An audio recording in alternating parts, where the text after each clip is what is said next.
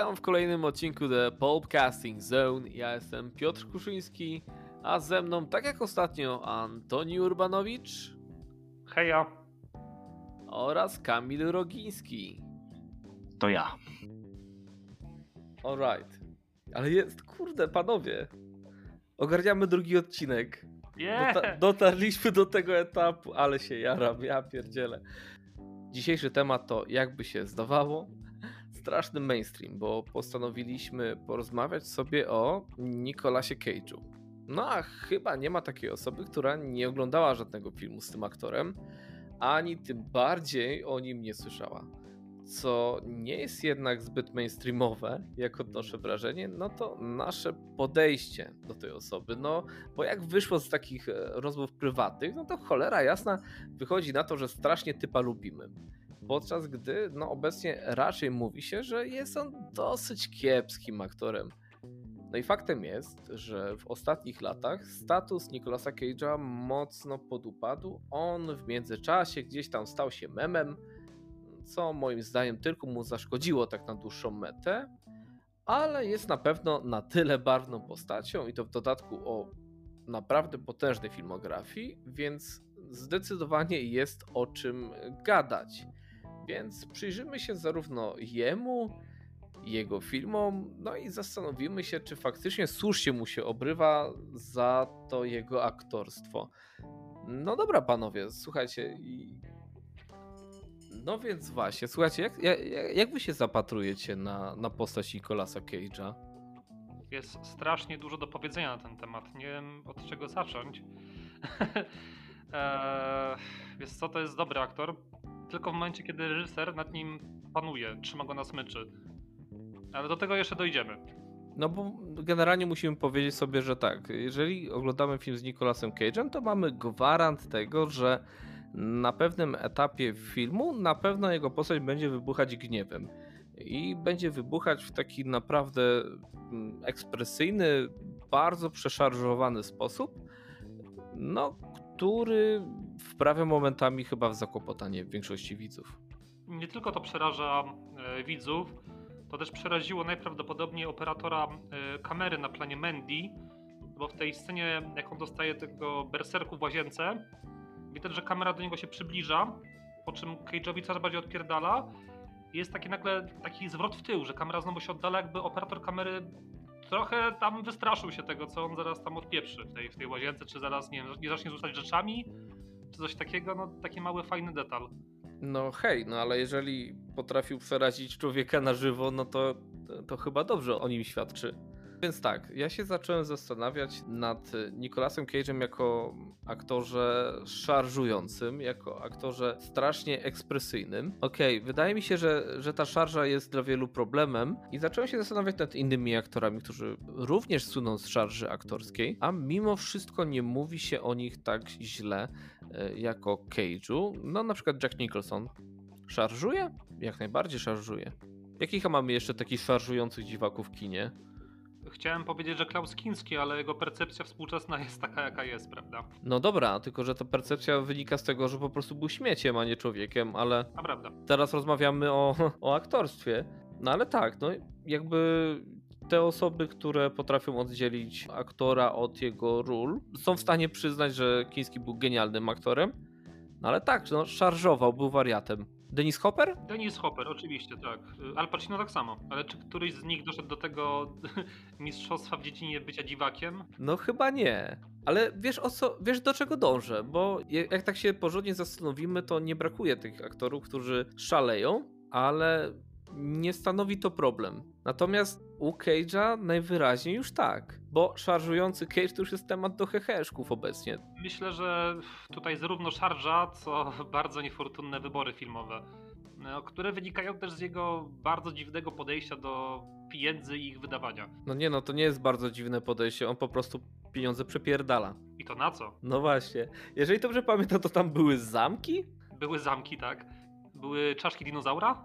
Tak, tak. Była czaszka dinozaura, potem się dowiedział, że jest skradziona, więc ją zwrócił. Był komiks Supermana, pierwszy komiks. Który kupił, tak, Action Comics numer jeden, kupił w 1997 roku za 110 tysięcy. Potem w 2000 mu ten komiks skradziono, potem ten komiks do niego wrócił i wiele lat później sprzedał go za ponad 2 miliony, żeby mieć kasę na długi między innymi. I jeszcze był nagrobek w Nowym Orlanie, który sobie przygotował już za życia, jak jakiś cholerny faraon. On akurat zasługuje na taki nagrobek. No tak, ale więc faktycznie ta dziwność Nicolasa Cage'a jako aktora, ona też się przekłada na jego życie prywatne. Nick Cage jest po prostu fucking weird, co zresztą zauważyła jedna z jego byłych żon. Mówię tutaj o Lisie Marie Presley, która stwierdziła, że no ona z nim nie wytrzymuje, bo jest zbyt dziwny. No co ciekawe, wcześniej była żoną Michaela Jacksona, no ale to Nick Cage jest tym dziwnym mężem, nie? więc y, wow. To jest kompletnie niepojęte. No i os, chyba z ostatnich takich afer e, Nicolasa Cage'a to było małżeństwo trwające 4 dni? Tak, zawarte w Las Vegas i więc wiemy jak to wygląda, pewnie w jakiejś dziwnej kaplicy, gdzie kościół był dziwnie ubrany. Podejrzewam, że Elvis mu dawał ten ślub. Dokładnie to chciałem powiedzieć. No więc tak, to skończyło się na czterech dniach małżeństwa, które e, Nicolas Cage anulował albo wziął rozwód, e, argumentując to tym, że był po prostu najebany. I właśnie później w tym stanie, chyba od razu po wzięciu rozwodu, wszedł do e, karaoke knajpy w Las Vegas, gdzie zaśpiewał piękną reedycję, czy może lepiej interpretację utworu Purple Rain. Jeśli tego, drodzy słuchacze, nie znacie, to poznajcie to na YouTubie, naprawdę warto. Najlepiej słuchać się w stanie wskazującym. No dobra, okej. Okay. Czyli Nick Cage jest po prostu dziwakiem, który gra dziwne postacie. Mi to pasuje. No ale dobra. No i tutaj też nie zapomnijmy o tym, że na przestrzeni lat no, stał się tym memem. Tych memów obrodziło naprawdę mnóstwo. Przede wszystkim z jednego z filmów, które będziemy tutaj omawiać, bo z pocałunku wampira. Ale też y, pamiętam, była taka strona Nick Cage is Everything, gdzie przerabiano każdą możliwą postać popkultury na Nicolasa Cage'a. No jest tego naprawdę multum. Ja, ja osobiście nie mam problemu e, co do tych memów. E, większość z nich mnie nawet bawi. Chociaż e, no mam wrażenie, że jego naprawdę duża obecność w, w memosferze tak? To jest memosfera? Na to się mówi? Możemy tak to ująć. Okej. Okay. Jego obecność w memosferze, no też przyczyniła się do tego, że ludzie nie traktują go poważnie, bo to jest człowiek mem. No ale nie zawsze tak było, bo początki miał naprawdę całkiem niezłe. Bo kim jest tak naprawdę Nick Cage? Bo zacznijmy od tego, że Nick Cage to e, Nicolas Cage. Cage to nie jest jego prawdziwe nazwisko. Przede wszystkim czym jest? Wow. To mi rozsadziłeś banie. Jest, Nick Cage jest, yy, wydaje mi się, że jest y, nie tyle co człowiekiem, co żywiołem. Yy, tak jeszcze taka dygresja, czy on nie nazywał swojego syna Kal-El? Tak, jego syn ma na imię Kal-El i yy, grał w kapeli black metalowej. Okej. Okay. Ale dobra, Nick Cage. Cage wywodzi się, jeżeli dobrze kojarzę, z komiksu Luke Cage, The Hero for Hire i jego pseudonim miał być y, hołdem dla tej postaci. Bo tak naprawdę Nicolas Cage nazywa się Nicolas Coppola i nazwisko zmienił po to, by nie zawdzięczać swojej kariery swojemu słabnemu e, wujkowi. Aczkolwiek grał w filmach u swojego wuja. Co prawda małe rulki, no ale jednak. No, więc jednak tak naprawdę tak do końca mu się nie udało e, jakby nie zawdzięczać wujkowi jakiegoś tam sukcesu, no ale okej. Okay z takich wczesnych filmów, oglądaliście może Dziewczynę z Doliny? Y, niestety wciąż nie. Ja widziałem i no to jest jeszcze taki młody Cage, który jeszcze tak nie do końca rozkwit, ale coś tam już widać jakiś potencjał taki na pierdolec aktorski, że tak powiem. Tak jest. Wiecie co, generalnie Dziewczyna z Doliny jest takim przeciętnym filmem, no bo to jest takie naprawdę nastoletnie romansidło. Fabuła trochę jak z teledysku Uptown Girl, dziewczyna z dobrego domu kontra chłopak z biednej dzielnicy, taki trochę panczur. I oni gdzieś tam walczą o tą swoją miłość. W sumie nic, nic specjalnego, ale warto obejrzeć właśnie ze względu na Cage'a, bo tam, tak jak właśnie e, Kamil wspomniał, czuć już ten potencjał. On już tutaj pokazuje, że jest z niego niezły orzeszek i nie jest do końca normalny. Są tutaj już te zalążki e, aktorskiej szarży. Po tych takich skromnych początkach Nicolas Cage zaczął pojawiać się u naprawdę dobrych reżyserów. Chyba takim pierwszym wczesnym highlightem mm, byłaby Arizona Junior, Z którego roku jest Arizona Junior? 8-7. Dobra. Braci Cohen. Rewelacyjna rola. Rozbrajający film. Mega zabawny. Gdzie właśnie ten Nick Cage, który nie wie co się dzieje, który podejmuje głupie decyzje i musi na przykład spieprzać przed policją, totalnie się sprawdza. Zresztą cały film jest trochę taka kreskówka, nie? Z cyklu Looney Tunes. No tak, no to jest, wie- wiesz, to jest, to jest film, który można sobie obejrzeć e, spokojnie jako double feature z innym filmem braci Coen, czyli z Big Lebowski. I idealnie się te filmy wkomponują ze sobą. To jest no Nick Cage z wąsem, z takim wiecznie cielęcym spojrzeniem, bym powiedział, próbujący się odnaleźć w takim, kurde, przerysowanym przedstawieniu tej amerykańskiej wsi. No kurczę, gdy on ucieka przed policją, to oni do niego strzelają z 50 razy i nie trafiają, nie? Przerysowany obraz nie tylko wsi, ale to jest przerysowany obraz człowieka, który całe życie migał się od od odpowiedzialności i teraz ta odpowiedzialność go przerasta. To trochę jak prawdziwe życie Cage'a z tą odpowiedzialnością, która go przerasta. Dorosłości.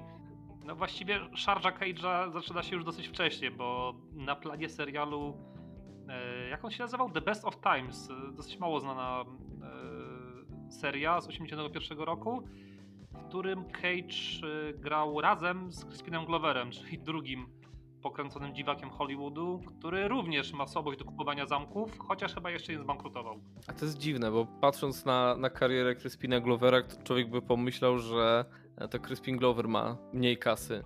lepiej nimi potrafi zarządzać naj- najprawdopodobniej. Albo ma lepszego agenta, chociaż też u niego nie, nie jest najlepiej. No tak, ale w każdym razie tam, co odpieprza Cage, to jest niewiarygodne. On tam miał chyba, nie wiem, 20 lat? Myślę, może nawet mniej. Z którego roku? To jest tak, 81 rok, Cage się urodził w roku Anno Domini 64. Więc chłopak miał 17 lat. Już był odpowiednio wyrobionym Cage'em, którego znamy. Memicznym.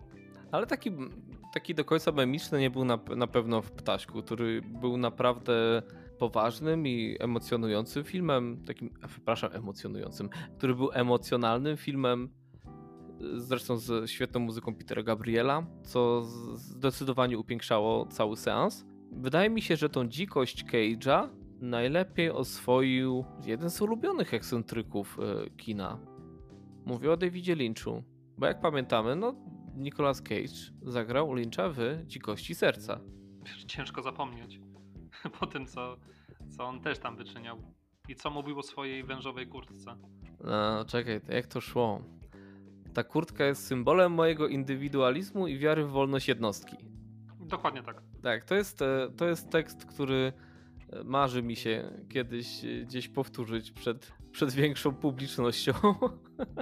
To oraz przyszedłem rozmawiać z wami o filmach i rzuć e, gumę balonową, ale już skończyła mi się guma. Ale to nie Cage, więc wróćmy może do tej dzikości serca. Może się jeszcze doczekacie odcinku o Rodzie Piperze, ale nie jestem pewien.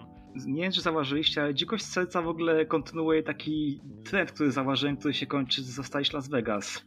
Mamy trzy filmy po kolei, gdzie Cage gra takiego wyrzutka gdzieś na kurde pustynnym południu Ameryki. I właśnie Dzikość Serca jest takim drugim filmem po Arizona Junior. Się zastanawiam, co wtedy po prostu było w powietrzu. Na pewno w powietrzu było to, że ci twórcy potrafili Cage'a idealnie wykorzystać. Wtedy jeszcze potrafili. Później już jest trochę inna bajka. Wydaje mi się, że to jest e, współczesny dziki zachód po prostu. Dzikie rejony dla dzikich ludzi, dlatego Nicolas Cage jako wyrzutek się tam od, e, idealnie odnajdował. I jego rola jest sobie tak samo przerysowana jak cały film. No, e, tak naprawdę to jest, to jest taka, kurczę, by powiedział, dekonstrukcja tego, czym było kino w latach 90., tak? Przemoc, seks, kurczę, opowieści o gangsterach. I to jest, wiecie, no, kino wtedy było szalone, więc zabawne, że jego te konstrukcje często były jeszcze bardziej szalone. Tak jak zwróciłeś uwagę, że cały film jest przerysowany, nie tylko Nicolas Cage, więc e, tym bardziej on tam idealnie pasuje. No tak, no nawet w sobie nie zwracałem za bardzo na niego uwagi, bo pasuje do tego wszystkiego idealnie, wtapia się właśnie. Jak musi wyglądać świat, w którym Nicolas Cage wydaje się normalny? Ale tak, tak, zdecydowanie masz rację. Totalnie przerysowany, momentami kreskówkowy film. Cholera, to jest chyba mój ulubiony Lynch. Nie mam pewności, nigdy się nad tym nie zastanawiałem, bo tego typu wybory stwarzają mi problem, ale to jest chyba mój ulubiony Lynch z tego okresu, gdzie już faktycznie wyrobił swój styl. Właśnie co do tego, co już wcześniej wspominałem, czyli o reżyserach, którzy potrafili korzystać z niewyczerpalnych pokładów energii Cage'a, to bardzo fajne zdanie powiedział David Lynch właśnie, temat współpracy, ponieważ powiedział coś takiego, że Cage jest takim odpowiednikiem muzyka jazzowego w świecie aktorstwa. Co by się w sumie zgadzało, ale takiego, który improwizuje ciągle. Takiego, który improwizuje, owszem. Kamil, wspominałeś o tym, że Arizona Junior, e, Dzikość Serca i Zostawić Las Vegas to są te trzy filmy z lat 90. z Cage'em, których akcja dzieje się w, no, w takich terenach pustynnych. Jak odebrałeś Zostawić Las Vegas? Bo mnie ten film zmiótł emocjonalnie. Film, w którym e, fakt faktem zdarza się Nicolasowi Cage'owi E, szarżować, ale jest to totalnie na miejscu i absolutnie pasuje to do granej przez niego postaci. A tutaj przypomnijmy, Zostawić Las Vegas jest filmem o kolesiu, który postanowił popełnić samobójstwo w dosyć taki długi sposób, bo postanowił się po prostu zapić na śmierć. Jest filmem strasznie przygnębiającym, który zostaje po prostu z widzem nieco na dłużej. Ja się fatalnie po nim czułem. Zresztą e, oprócz Nicolasa Cage'a tam grała rewelacyjna Elizabeth Shue, która e, grała prostytutkę zakochaną w Nicolasie Cage'u. E, oni stworzy, tworzyli taki dziwny, dziwny trochę, trochę patologiczny związek, gdzie oni siebie nawzajem akceptowali, a działało to mimo, że teoretycznie nie powinno działać, bo Nicolas Cage cały czas chodził na rąbany, ale wow, wow, historia człowieka, który się stacza na dno na własne życzenie i absolutnie nie chce, żeby mu pomóc. Powiedziałbym, że to jest dobry film, który można pokazać taki właśnie śmieszką. Wiesz, najpierw pokazać im kilka wcześniejszych filmów, gdzie Cage szarżuje, jest zabawny, i potem nagle śmiechy się kończą, bo jest zostajesz Las Vegas dołujący film, gdzie Cage gra zupełnie poważnie i nawet gdy ma szajbę, to ta szajba w ogóle nie jest śmieszna. No tak, no ta szajba pasuje, bo to jest, to jest typowa pijacka szajba. To jest szajba alkoholika, który przynosi ci wstyd, który rozpierdala wszystko wokół i musisz się tłumaczyć za niego. I tak jak mówisz, to jest kurde film o patologicznym związku. Tak, o takiej można powiedzieć, nie wiem, no mm, wiesz, potrzeba miłości po prostu, wiesz, przy braku innych możliwości, tak? Po prostu kocha miło, że wie, że on się wkrótce przekręci, tak? Ale potrzebuje kogokolwiek. No to są, bo to jest historia ludzi, którzy nie mają nic już, którzy gdzieś tam są e, wyrzutkami społeczeństwa, którzy nie są szanowani, mają tylko siebie więc jest to jak najbardziej piękna miłość, ale też y, tragiczna, więc no, mnie, mnie, mnie to rusza. W ogóle w każdym razie mm, zostawić w Las Vegas to jest taka bardzo naturalistyczna wizja e, alkoholizmu, w przeciwieństwie do innych e, hollywoodzkich filmów, które podejmują tą tematykę, w której główny bohater mówi, że jest pijakiem, że ma depresję, no ale widzimy, że chłop stoi prosto, ma nienaganny garnitur i że to wszystko jest taką trochę lipą. Takim archetypem chyba hollywoodzkiego pijaka był zawsze Humphrey Bogart.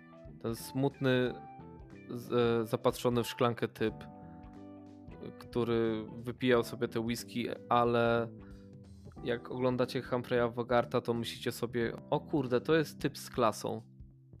Chciałbym mieć tyle klasy, co, co ten facet. Natomiast gdy oglądacie Nicolasa Cage'a, to widzicie po prostu upodlonego człowieka. Nicolas Cage jako pijak jest naprawdę odrażający i no to jest chyba idealny film jako przestroga przed alkoholizmem. To jest taka, taka ciekawostka, że tutaj autor książki, na podstawie której ten film powstał, mm, John O'Brien, y, sam miał gigantyczne problemy z alkoholem i ta książka to są właściwie jego wspomnienia z wyprawy do Las Vegas.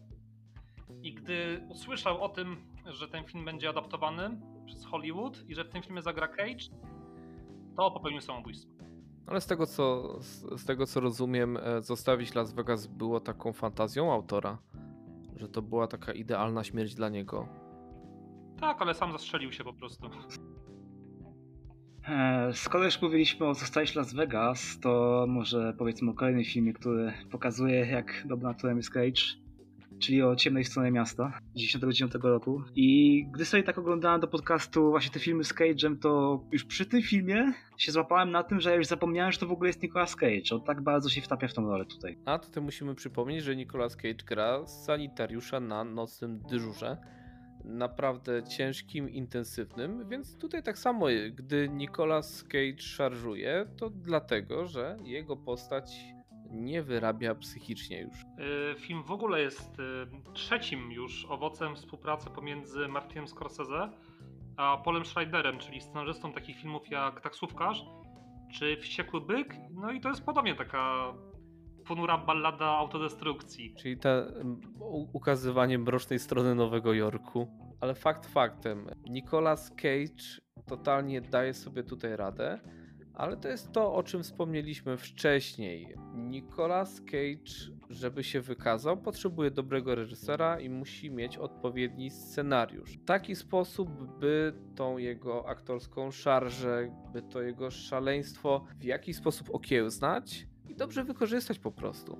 Więc jak widzimy człowieka, który jest już na skraju wytrzymałości, który bardzo chciałby ratować ludzi, ale no, nie udaje mu się to, więc yy, przeżywa kolejne załamanie, to Nicolas Cage jest cholernie prawdopodobny. Nie widzę tam ani krzty fałszu. Może i przez cały film gra tą miną takiego zbitego psa, ale wierzymy w tą postać. Wierzymy w to, co ten człowiek przeżywa i zresztą w ogóle jako taką dygresję powiem, że mój ojciec sam jeździł karetką w latach 90. E, po Gdańsku i zawsze mówił, że to jest film, który najlepiej oddaje ten, ten klimat. E, bo to nie jest ostry dyżur czy na dobre i na złe. To jest ta cholerna właśnie rzeczywistość ze smutnym, zbitym Cage'em. No dobra, więc y, zostawić Las Vegas i Ciemna Strona Miasta to są filmy, które no, polecamy każdemu ale przede wszystkim polecamy te filmy tym osobom, które zastanawiają się, czy Nick Cage faktycznie jest fatalnym aktorem, bo te dwa tytuły w szczególności moim zdaniem udowadniają, że jest to człowiek z potężnym potencjałem, który naprawdę potrafi zagrać naprawdę rewelacyjnie. Chociaż są też takie przypadki, gdzie no ta szajba już przekracza wszelkie granice. Jak myślicie, o jakim filmie mogę myśleć w tej chwili? O najbardziej memicznym filmie z Nicolasem Cage'em, czyli Pocałunku Wampira, 88 rok. Okej, okay, ja lubię ten film, ale ja nie wiem, czy, czy, czy on sam w sobie jest dobry, czy to jest tylko i wyłącznie teatr jednego aktora. Nicolas Cage, który myśli, że zamienia się w wampira. Jak dla mnie to jest świetny koncept, świetny film. Y, idealna krytyka Japiszonów lat 80 i naprawdę wspaniały kompan to double feature z American Psycho. A to jest świetny pomysł. Słuchajcie, wpadnijcie do mnie kiedyś i robimy sobie mini festiwal. Potrzebujemy też ścieżek koksu do tego. Inaczej nie wpadam. Mamy jeszcze jakieś pomysły oprócz tych dwóch filmów? Amerykański Żigolak. Swoją drogą też Paula Schreidera, czyli scenarzysty Ciemnej Strony Miasta. Świetny film, widziałeś? Nie, nie, nie. Więc będę miał okazję e, nadrobić. Jeszcze chciałem o pocałunku wampira tylko wrócić. No, akurat moim zdaniem to jest no, dosyć przeciętny film i Cage go musi dźwigać na swoich barkach, ale no, dźwiga go w piękny stylu. No. To totalna szarża aktorska. Wydaje mi się właśnie, że o to tutaj chodzi, żeby, że cały film jest pretekstem, żeby dać Nikolasowi pole do popisu. I tak to właśnie większość memów, e, to słynne You Don't Say, pochodzi właśnie z tego filmu. I gdy już Nicolas Cage zaczyna wariować, to już wariuje po całości. Mi on daje dużo fanów, nie wiem, ale faktycznie nie wiem, czy on, czy on jest dobry, czy po prostu Nicolas Cage jest rewelacyjny nie wiem, czy, nie wiem, czy jakikolwiek inny aktor mógłby ten film pociągnąć. Czy, czy ten film by się udał, y, gdyby zagrał tam ktokolwiek inny? No, myślę, że byłby problem, bo zobaczcie na resztę filmu, ten cały wątek z jego tą pracownicą pokrzywdzoną, z tym jej bratem, który chce się odegrać na Cage'a, to nie jest jakieś bardzo ciekawe tak naprawdę. To takie są przerywniki po prostu od Cage'a. Ale ta scena, jak Cage ją ściga po tym, po tym biurze, wiesz, i tam krzyczy jej imię, no to jest Too late, too late. Too late. Nie, ten film to jest, to jest totalny rozpierdol umysłu. Kocham go naprawdę. Jestem wielkim fanem tego, tego filmu. A, B, C, D, E, F, J. Tyle pamiętnych motywów. Naprawdę. Tyle pamiętnych chwil, co nie? No, no naprawdę nie, nie, sposób koło tego filmu przejść obojętnie. Nie dziwię się, że ten film jest e, strasznie memiczny, chociaż to trochę trochę szkodliwe? Wiesz co, na tym etapie jeszcze nie. Dojdziemy do tego, co jest tak naprawdę szkodliwe w filmografii Cage'a, no, ten film jest memiczny, no ale jest naprawdę świetną czarną komedią, przy której mam doskonały ubaw zawsze. To, ale to jest chyba nie jedyny memiczny film z e, lat 90. z Nickiem Cage'em. Nie, jest jeszcze jeden, który chyba jest nawet bardziej memiczny. Może nie bardziej memiczny, bo powstało z, z jego trochę mniej memów, ale są fragmenty. Jak Nicolas Cage y, loses his shit. No, mówimy o filmie Deadfall. Mówimy o filmie Deadfall, którego co prawda nie widziałem. E, znam fragmenty z Cage'em i wow, wow, wow, wow. No jeżeli ktoś e, ma ochotę na takie the best of aktorskiej szajby Nicolasa Cage'a, no to wystarczy e, na YouTubie wpisać Nicolas Cage loses his shit, więc to jest jakby taki szaleństwo Nika Cage'a w pigułce. Tak jeszcze swoją drogą, no jak wiadomo, albo nie wiadomo, Cage jest wielkim fanem aktorów kina niemego, między innymi oczywiście Maxa Shreka z Nosferatu i cholera, on byłby dobry Nosferatu, gdyby ktoś kręcił remake. No zwróćcie uwagę na tą scenę w pocałunku wampira, jak on nakłada te gumowe zęby i wchodzi na ten parkiet. No, to, jest, to jest rewelacja. Teraz mi się tak przypomniało. Kiedyś e, w internecie znalazłem ciekawą analizę aktorstwa Nicolasa Cage'a. I wiecie co? Ja może to później znajdę. Może to później podlinkuję, dobra? Wtedy będziecie wiedzieli, o czym ja mówię, ale tak w wielkim skrócie autor y, wysunął taką ciekawą tezę, że y, Nicolas Cage jest tak naprawdę ostatnim ekspresjonistą w kinie, jeżeli chodzi o aktorów. Że jego aktorstwo jest takie przerysowane, bo to jest y, bezpośrednia inspiracja z ekspresjonizmu. Jest nawet taka scena w filmie, którego tutaj co prawda nie omawialiśmy, bodajże Moonstruck się nazywa, film z Cher. Tam jest taka scena, jak on krzyczy do swojej ręki czy coś takiego i on tą scenę wyciągnął bodajże z Metropolis, jak y, szalony profesor. Tam wrzeszczy i tą łapę tak podnosi do góry. Więc no tak, Cage jest pod wielkim wrażeniem kina, kina niemieckiego. Nadszedł czas na, na ciężkie givery. Akcyjniaki z Nicolasem Cage'em, bo gdzieś chyba w drugiej połowie lat 90. Nicolas Cage, no trochę wydaje mi się zredefiniował siebie jako aktora kina akcji. Pojawił się m.in. u Michaela Beya w Twierdzy. Oj, pojawił się, ale Akurat w tym filmie mało szarżuje jego czas ekranowy kradnie mu Sean Connery akurat swoją charyzmą. Ale tutaj no dziwne, żeby Sean Connery nie kradł komukolwiek. Prawda. Swoją drogą fajny polsatowski film. Y, takie filmy nazywam w trochę taki obrzydliwy sposób. To są, sorry, że tak to ujmę, ale to są naprawdę świetne filmy do przysłowiowego podcenia jajec na kanapie cała ta trójka, czyli Twierdza, Face Off yy, i oczywiście Conner. Powiem ci, no, może nie za dużo szajby Cage'a, ale na pewno dużo absurdu i po prostu, no, totalna amerykańska szajba, no, bez trzymanki.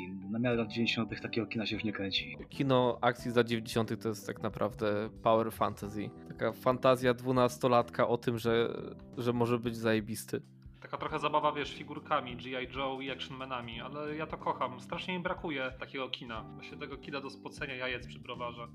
Jakby już nie powstawało, jakby mm, Marvel to przejął, tak? No albo Szybcy i Wściekli, które też są takim, no, Marvelowym jakby ściekiem, co nie? To jest, tam jest akcja dla akcji, no. Ta cała scena, jak Nicolas Cage ściga Seana Connerego w tym żółtym, szybkim samochodzie i po prostu rozpieprzają w ten sposób pół San Francisco, tramwaj wypada z torów, ludzie się toczą po chodniku, co tam się chyba dzieje po prostu. I jeszcze ta muza, muza Hansa Zimmera w tych scenach, co nie? No pełna patosu, cholera, takie coś już nie powstaje. I to jest ponad dwugodzinny film, a tego nie da się odczuć te wszystkie akcyjniaki trwają po dwie godziny z Cage'em i tego się w ogóle nie da odczuć. Dla takich właśnie filmów bracia Lumière wymyślili kino człowieku. I po, no, powiem wam, że ogólnie ja kina akcji trochę nie rozumiem do końca, to nie jest do końca mój gatunek, ciężko mi się go kupuje o dziwo, ale no te z Cage'em właśnie dzięki jego obecności jakoś zyskują. I ta piękna scena z flarami i myśliwcami nad, nad, nad postacią Cage'a, kojarzysz to? Oj tak, no pełen patos, nie? Jezu, piękne to jest. Ale to i tak nie jest najsmaczniejszy kąsek, jeżeli chodzi o kino akcji, bo tym najsmaczniejszym kąskiem jest oczywiście Face Off. Ja nie wiem, czy ten film jest taki dobry, bo może ja mam tylko sentyment, bo to był chyba mój pierwszy film z Nicolasem Cage'em, jaki oglądałem. Nie, jest znakomity. Nie, no świetne kino akcji, zajebista rozrywka. Co mogę więcej powiedzieć? To jest film oparty na najbardziej durnowatym koncepcie w historii chyba kina akcji. Ale działa. Działa, no tak, miałem tak. się tymi twarzami, ale no co kurwa z ciałem, co nie? Przecież no Travolta, Cage, no różnią się chyba fizycznie, prawda? Oni w ogóle są niedopasowani. Fakt, że sam koncept jest absurdalny, więc e, to, że jest dwóch aktorów o zupełnie innej e, fizjonomii sprawia, że to do tego absurdu pasuje bardzo. Zwłaszcza, że mamy tutaj no, dwóch aktorów, którzy e, są cholernie charakterystyczni. No wiadomo, Nicolas Cage jest rewelacyjny, Travolta tak ogólnie to może niekoniecznie, ale obaj są naprawdę mega rozpoznawalni, tak? Jakby od razu, nawet po samym głosie, jak usłyszysz Travoltę, to od razu wiesz, że, że mówi Travolta. I co zabawne, tak jakby, jako że oni się zmieniają swoimi ciałami, no to w tym filmie tego pierdolca Cage'owskiego musi przejąć Travolta. No tam Cage ma kilka takich swoich momentów szajby, ale to tak naprawdę Travolta musi jego grać. To jest niesamowite.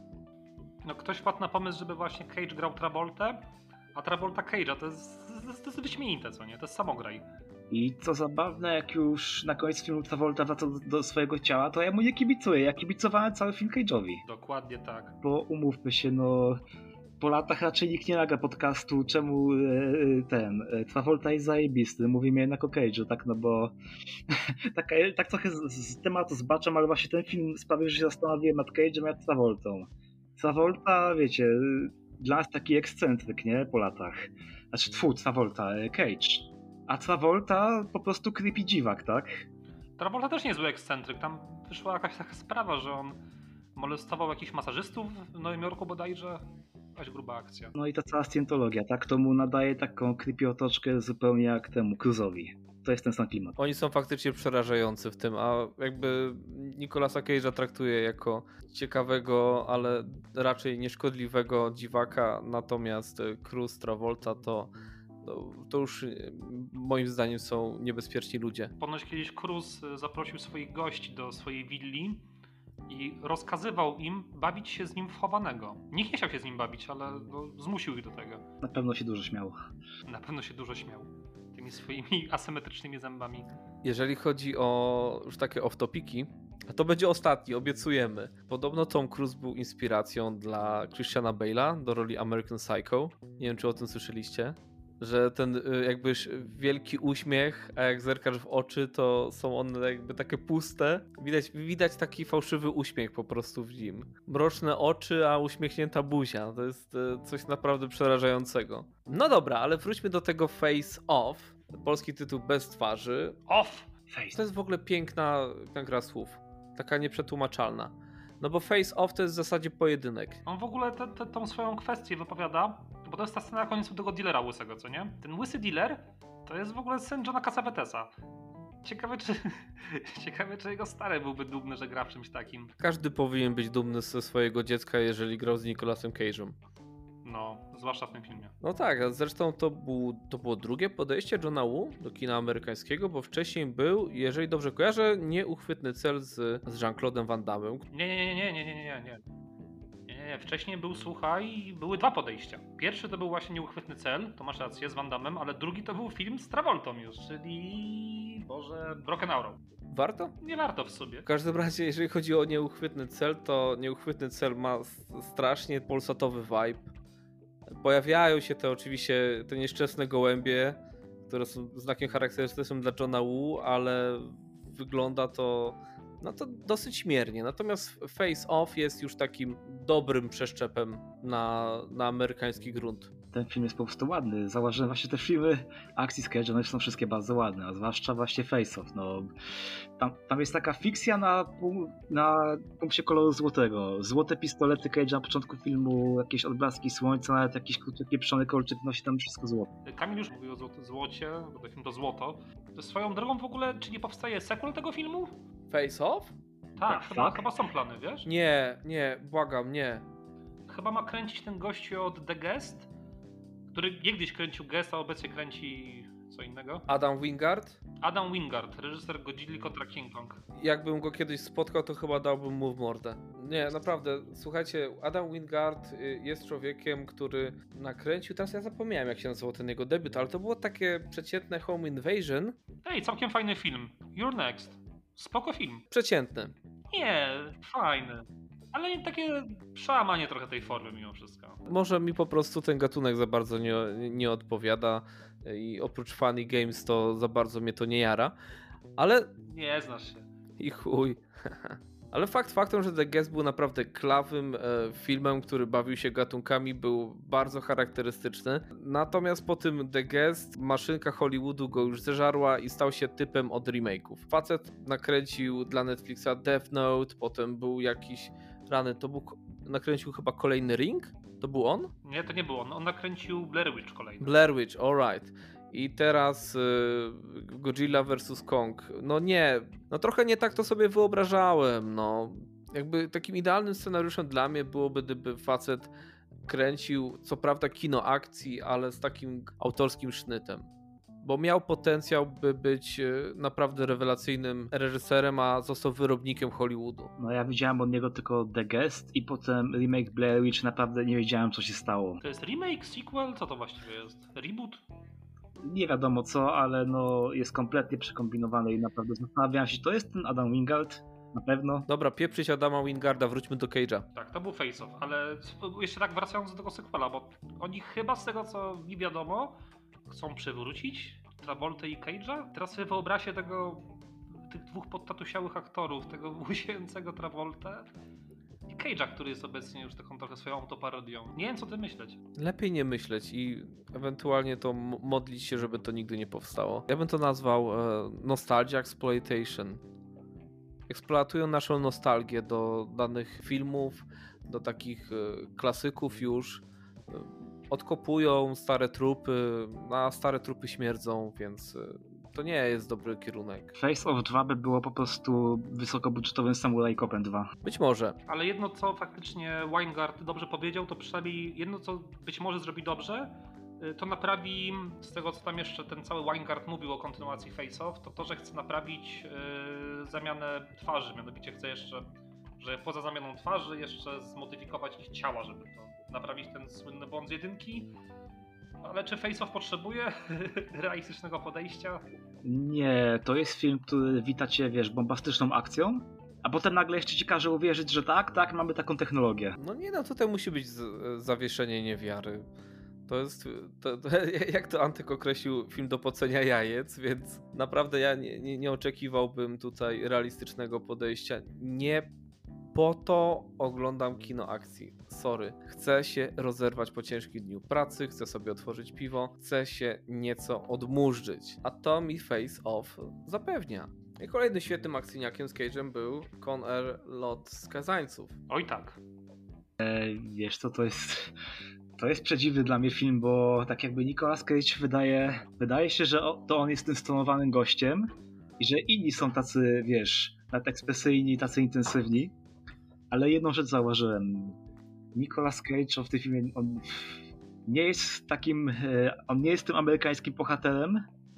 On jest po prostu gościem, który próbuje być tym amerykańskim bohaterem za wszelką cenę, ale jest nadal w nim coś strasznie dziwnego.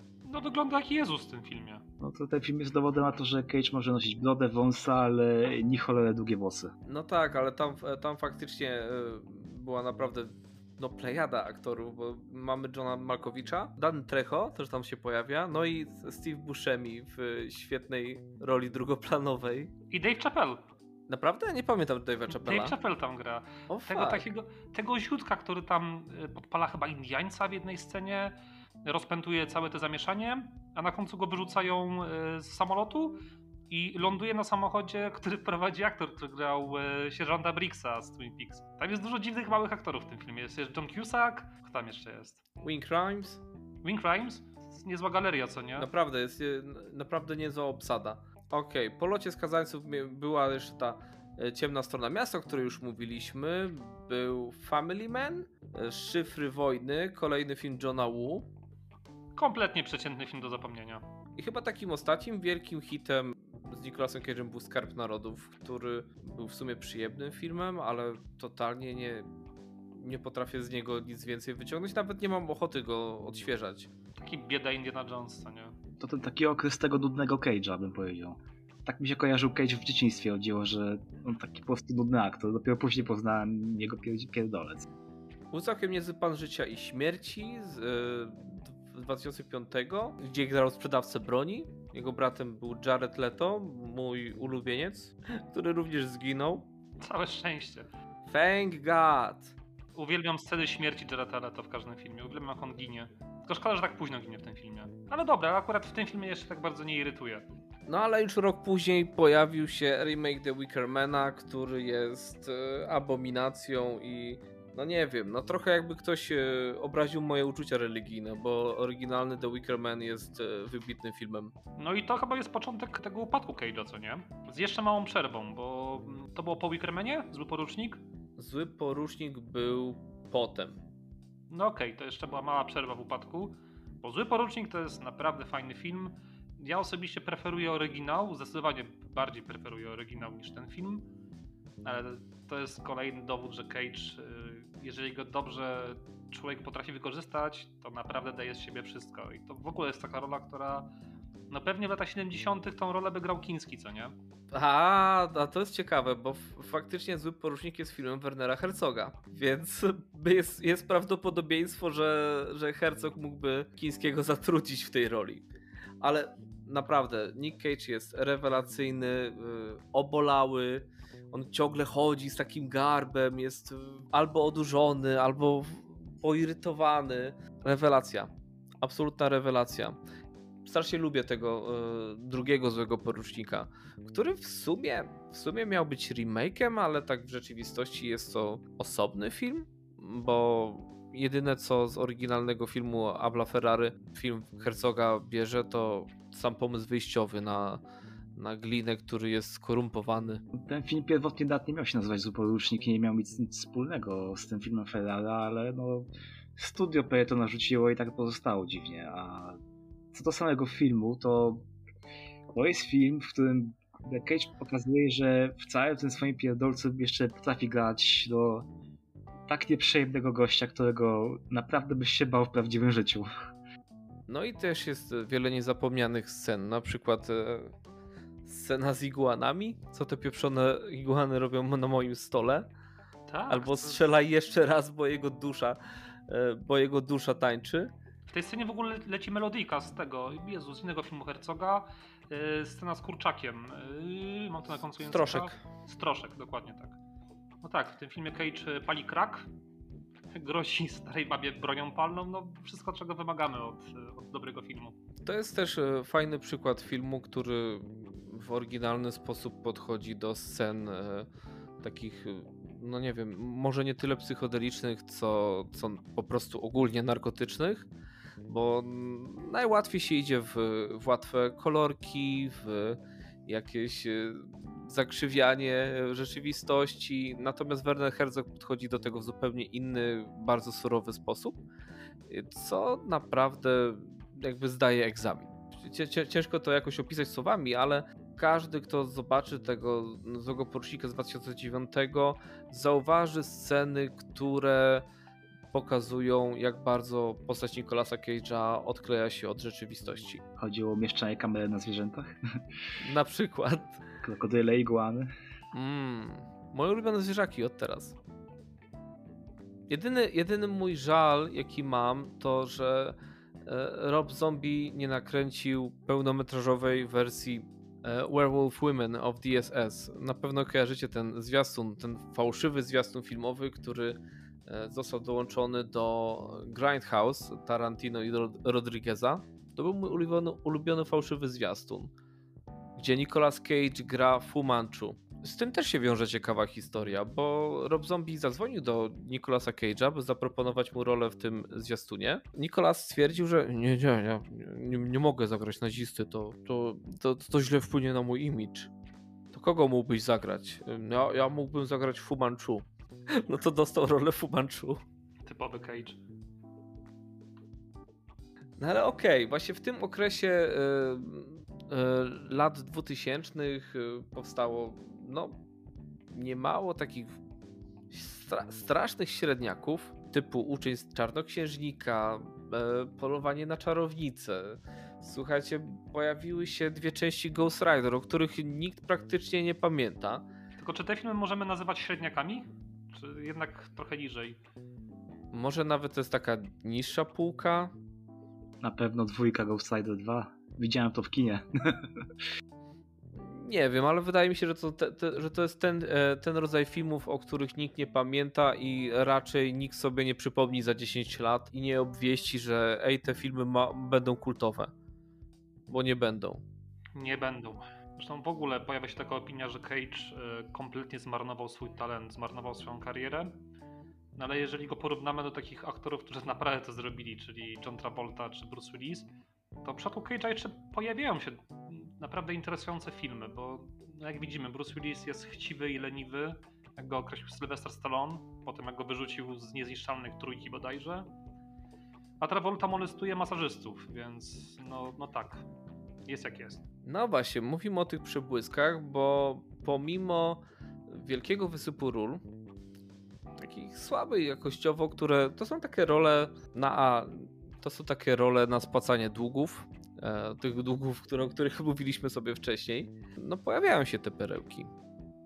Taką perełką na pewno jest Mandy, Panosa Kosmatosa, która sprawiła, że e, kariera Nicolasa Cage'a znowu została zredefiniowana, bo z tego co widzę, coraz częściej będzie grał w horrorach. Też zagrał w fajnym filmie z grubsza z tego samego okresu. To był film, jak on się nazywał? Y, Rodzice, bodajże? Mama i tata. Mama i tata, tak. Fajny film, w którym Cage przez cały film razem z swoją żoną próbują zabić swoje dzieci. No i wiadomo, Cage dużo krzyczy. Ma wspaniałe rage momenty z całkiem przyzwoitym filmem. Generalnie. Jeżeli chodzi o te rage momenty z, z nowych filmów, to mam czasami wrażenie, że one są już e, trochę na siłę, że on już musi mieć te rage momenty, bo już tego się od niego oczekuje. Nie, nie do końca kupowałem tą scenę z Mandy w, w kiblu. Trochę była niepotrzebna według mnie, ale Nie, no właśnie była fajnym takim momentem przejściowym. To jest ta scena, która. Dobra, no wiadomo, śmierć żony dzieli ten film na dwie części, ale to jest no, początek tego e, drugiego aktu tego filmu. I to jest najlepszy początek, jaki sobie można wymarzyć. To jest moment, w którym Cage staje siłą natury po prostu. No i był Kolorsy Przestworzy, który no w sumie dziwny film, bo na początku strasznie, strasznie hypowałem, strasznie mi się podobał, ale z każdym kolejnym e, seansem, a w sumie chyba obejrzałem go cztery razy, e, podobał mi się coraz mniej. Więc e, w sumie to moje, to moje hypowanie tego filmu, ono wynikało z tego, że cieszyłem się, że Richard Stanley wrócił do reżyserowania, a Richard Stanley oczywiście no, nakręcił świetne hardware, e, rewelacyjne Dust Devil, a potem zniknął. I chyba znowu zniknie. I znowu zniknie. Znowu się coś okazało. Jakąś partnerkę chyba bił. I to nie jedną podobno. Znaczy wiecie co, jeżeli chodzi o sprawę takich ludzi, jeżeli on ma zniknąć, e, jeżeli faktycznie był gnidą, która napierdalała kobiety, okej, niech, zi- niech zniknie. Trochę szkoda mi natomiast filmów, bo miało być chyba wydanie znowu, kolejne hardware od Severin Films. Obwieścili, że wydania nie będzie w związku z e, ostatnimi doniesieniami. Szkoda. Szkoda z tego względu, że no, filmy są rewelacyjne. No poza tym e, pamiętajmy też o tym, że film, no mimo że reżyser jest najbardziej znaną postacią tutaj, to przecież film jest jednak pracą grupową. Mnóstwo ludzi pracowało przy filmie. No bo czy nie chciałbym, nie chciałbym na przykład, żeby mój dorobek, żeby dorobek mojego życia przepadł dlatego, że po latach okazało się, że mój, mój szef był chujem. Dokładnie, no jednak no, mimo wszystko nie zapomnę, że nagle, że Dust to Devil to jest mój ulubiony film, tak? No oczywiście jak będę o nim mówił, to będzie taki trochę ale, ale mimo wszystko to pozostanie zajebisty film. Mniej szkoda. Niesmak jest jak najbardziej, nie? To jednak ja bym nadal zachęcał, żeby się z filmami zapoznawać. Wiem, Jeszcze, jeszcze póki co ten temat jest, to e, szkoda mi też, że pewnie już nigdy nie zostanie zrealizowana, bo e, Kolor z Przestworzy miał być pierwszą częścią trylogii Lovecrafta, którą Stanley miał przygotować. I no, film jest taki sobie generalnie. Ma kiepskie CGI, zresztą w ogóle CGI to jest abominacja. E, ale Cage, właśnie jak tam w ogóle oceniacie rolę Cage'a w tym filmie? Jak na nią patrzycie? E, Stanley widać nie mógł go kontrolować, dlatego jest trochę za dużo niepotrzebnego rage'u. Też tak mam, takie mam wrażenie, że Stanley no chyba trochę tak e, ma takie podejście jak włoscy reżyserzy, że film ma wyglądać, a niekoniecznie e, po- potrafił kierować aktorem, nie? Więc e, Nicolas Cage po prostu był w swoim żywiole, e, nawet gdy nie musiał. Jeszcze jak gadaliśmy o tych filmach, to zapomnieliśmy o jednym dosyć interesującym filmie, który no niestety powstał w 2013 roku, więc zagubił się pomiędzy tymi wyjątkowo kiepskimi filmami w jego filmografii. Nazywa się Army of One, w której Cage, uwaga, poluje na Bin Ladena. Widzieliście ten film? To jest taka czarna komedia ze Nie. Seanem Cage'em. Jest spoko. Nie, koniecznie mu- muszę nadrobić w takim razie. No bo generalnie problem z takimi e, filmografiami jak Nicolas Cage to w ogóle ogarnąć to. Tych filmów jest mnóstwo, to jest ponad setka filmów, więc też wybaczcie nam, że nie o wszystkich filmach jesteśmy w stanie tutaj pogadać. Ale za to możemy powiedzieć, co prawda nie ja, tylko kolega tutaj, o jego najnowszym filmie. O rany. Co o tym sądzisz? Muszę? No wypadałoby na, na koniec, co nie? Dobra, więc chodzi o film Willy's Wonderland, który jak zobaczyłem w ogóle zwiastun, myślałem, że to jest e, e, jakaś ekranizacja tej gierki The Five Nights at Freddy's, gdzie Nicolas Cage e, napierdala mecha mechatroniczne zwierzaki. No więc tak, Nicolas Cage zostaje cieciem w jakimś starym budynku, który kiedyś był takim parkiem rozrywki.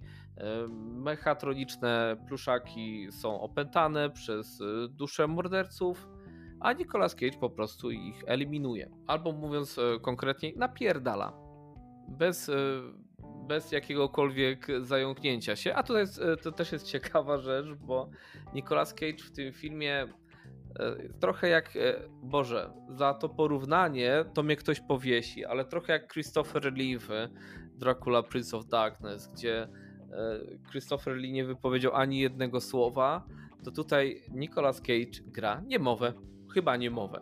A chyba, że stwierdzili, że on jest takim twardzielem, że on nie musi się wypowiadać ale film jest absolutnie okropny i wydaje mi się, że to jest taki, to jest taki cyniczny sposób na, na zarobienie pieniędzy, bo Nicolas Cage jakby jest ta, takim gwarantem tej szajby aktorskiej, więc y, postanowili to wyeksploatować. To jest Cage Exploitation po prostu. I to takie naprawdę niesmaczne i nijakie. Co ciekawe, jest tam dziwna fetyszyzacja picia napojów gazowanych z puszki. Na pewno pamiętasz, podczas seansu wysyłałem ci slajdy. Chyba, chyba 8, 8 różnych scen nakręconych. Mnóstwo slajdów dostałem z tego. Mnóstwo. Jest chyba 6 czy 7 scen, gdzie Nicolas Cage po prostu pije kole z puszki i jest z tym zachwycony. To miało być takie, wiesz, taki cool Cage moment, ale nie, to jest, słabe to. Jest, jest słaby. Więc y, no tak, to jest ten film, którego na pewno nikomu bym nie polecił. Chyba, że komuś na złość, no to wtedy tak. No ale, no ale jasne, słuchajcie, no obecnie stan Nicolasa Cage'a jest taki, że grywa w wielu shitach. Czasami mu się zdarza jeszcze coś ciekawego zagrać, więc mimo wszystko warto zerkać na jego karierę, ale ogólnie rzecz biorąc, słuchajcie, ta jego kariera była naprawdę niezła. No to tak wymieńmy sobie na przykład u kogo przecież grał. Francis Ford Coppola, check. Bracia Cohen, check. Michael Bay. Michael Bay. David Lynch. John Woo. Brian De Palma. A wiem, zapomnieliśmy o jednym filmie, ale może Oczy to. Węża. Oczy węża. O rany. To wiecie co? Tylko ja lubię oczy węża, ale to w sumie nie jest najlepszy De Palma. Nie, to już jest taka reszta De Palmy. Ja nawet nie wiem, czy to nie jest ostatni przyzwoity jego film. Jaki film do kotleta schabowego? Przyzwoity, niezobowiązujący. Ale jestem, jestem za tym, żeby, żeby kiedyś sobie pogadać o De Palmie, więc y, temat y, filmu Oczy Węża no, zostawimy sobie może na następną okazję. Tak, ciemna strona miasta to Martin Scorsese, zły porusznik Werner Herzog. Y, słuchajcie, swego czasu on naprawdę nie grał u byle kogo. To, też, to też trochę daje do zastanowienia.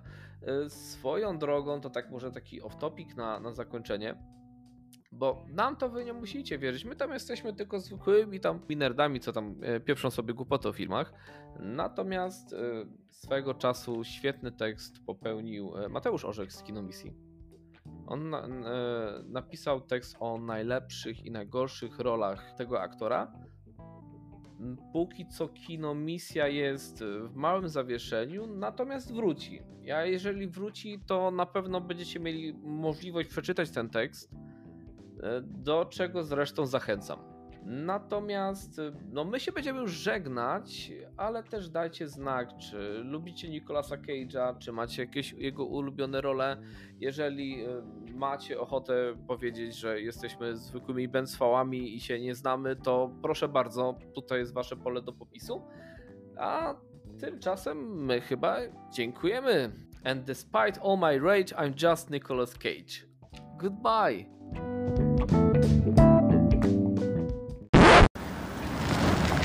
Co się stało? Nie mogę już znieść tego radia. W życiu nie słyszałam tylu bzdur. Sailor Ripley, natychmiast znajdź jakąś muzykę. Mówię poważnie.